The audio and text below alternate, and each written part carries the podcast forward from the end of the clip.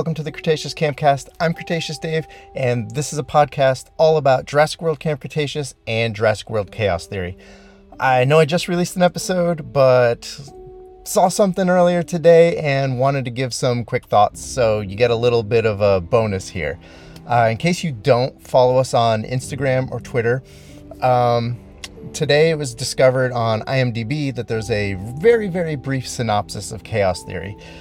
Uh, knowing it's IMDb, who knows if it's real? Someone could have just went in there and edited it. Like Kia said, it's about as trustworthy as Daniel Kahn. So let's take this all with a tiny, tiny pinch of salt. And uh, who knows? But other places did pick up on the synopsis, so it is on multiple websites now. But they could just be pulling from IMDb. So who knows? But anyway, it's brief, it's one sentence, but I did want to give a couple quick thoughts on it.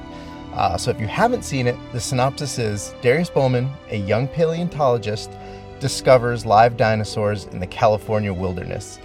Um, so first, before I get into the two little things I wanted to talk about, the discovering dinosaurs in the wilderness uh, that shouldn't really be part of the synopsis.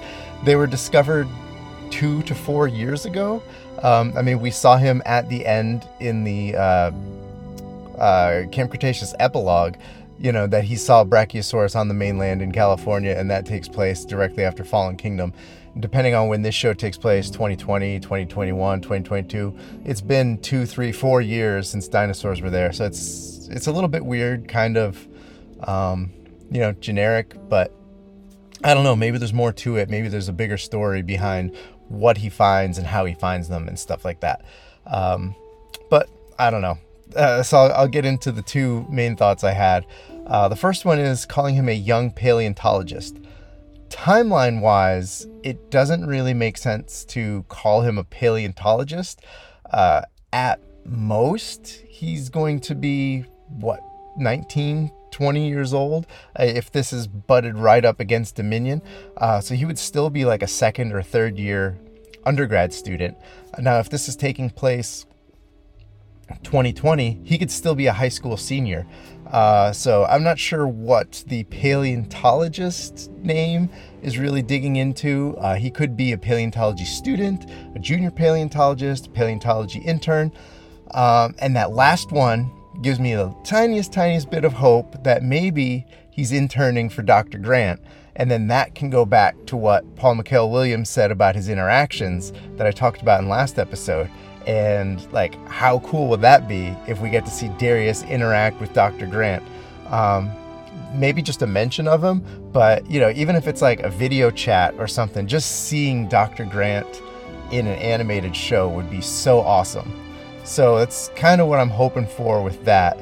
Like I said in the last one, I'm not getting my hopes up like sky high for anything that I'm talking about because there's a high probability none of it actually happens, but calling Darius a paleontologist kind of gives a little bit of hope based on him using the word interactions when talking about the show directly related to a question about interactions with other characters. So, who knows? Got me excited for the possibility of that, but you know, like I said, not getting myself too worked up about it because then I'm just setting myself up for disappointment. Um, you know, it's the uh, the quote from Spider-Man expect disappointment, you'll never be disappointed, or, you know, whatever. So that's kind of what I'm lining myself up for with that one. Um, and then the second one is confirming that he is in California, uh, which kind of assumed, but it was one of the questions I've been going back and forth with since the first teaser.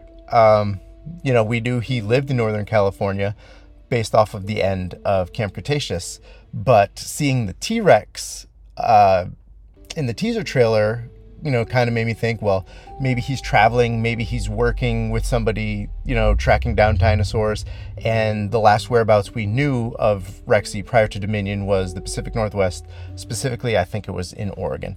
Um, could be wrong on that though. So I was kind of wondering where this show was going to be taking place, depending on what year it was. Uh, now, confirming, assuming the synopsis is real, confirming that he's in California it kind of makes me lean towards the theory that that T-Rex scene might be the opening sequence of the show. Um, Uh, I don't know if that's going to show up in the video, but when I did a thumbs up like this, a bubble popped up on my screen that showed me doing a thumbs up. So uh, if you get a thumbs up little icon showing up on the screen, if you're watching this on YouTube, I had no idea that was a thing, and I apologize. I'm not adding any cutesy little effects. anyway, um, I don't even remember where I was now. Right, the T Rex. Um, so I, I'm leaning into the theory that the T Rex sequence that we saw in the teaser is probably the opening of the show now. And being in California, you know, kind of sticks to what I said last time. There's the small possibility Darius could end up interacting with other characters from the films, like Owen, Claire, Maisie, because of where they're located. Um, the chance to run into Blue, the the chance to see the Allosaurus from Battle at Big Rock. Um, you know, we we've got some. The door is open uh, for what these interactions, you know, might be. So uh, that's about it. It was only a couple minutes, but there's not much to talk about. About one sentence of something that may or may not be the actual synopsis of the show. Uh, so again, just to you know, quick recap: uh, calling him a young paleontologist. Uh, interesting. Curious to see where that goes. Um, hoping it means he's a paleontology student and he's interning under Dr. Grant, but you know, who knows? And then also that he's still in California, which was kind of expected, but good to get some confirmation. Again, assuming this is the actual synopsis. Um, and yeah, that's about it. So thanks for tuning in to this bonus episode. If you saw some weird thumbs up and you're watching on YouTube, I apologize for that. That was not intentional. Um, but anyway, thanks everyone for listening and watching, and stay safe, stay Jurassic, and until next time.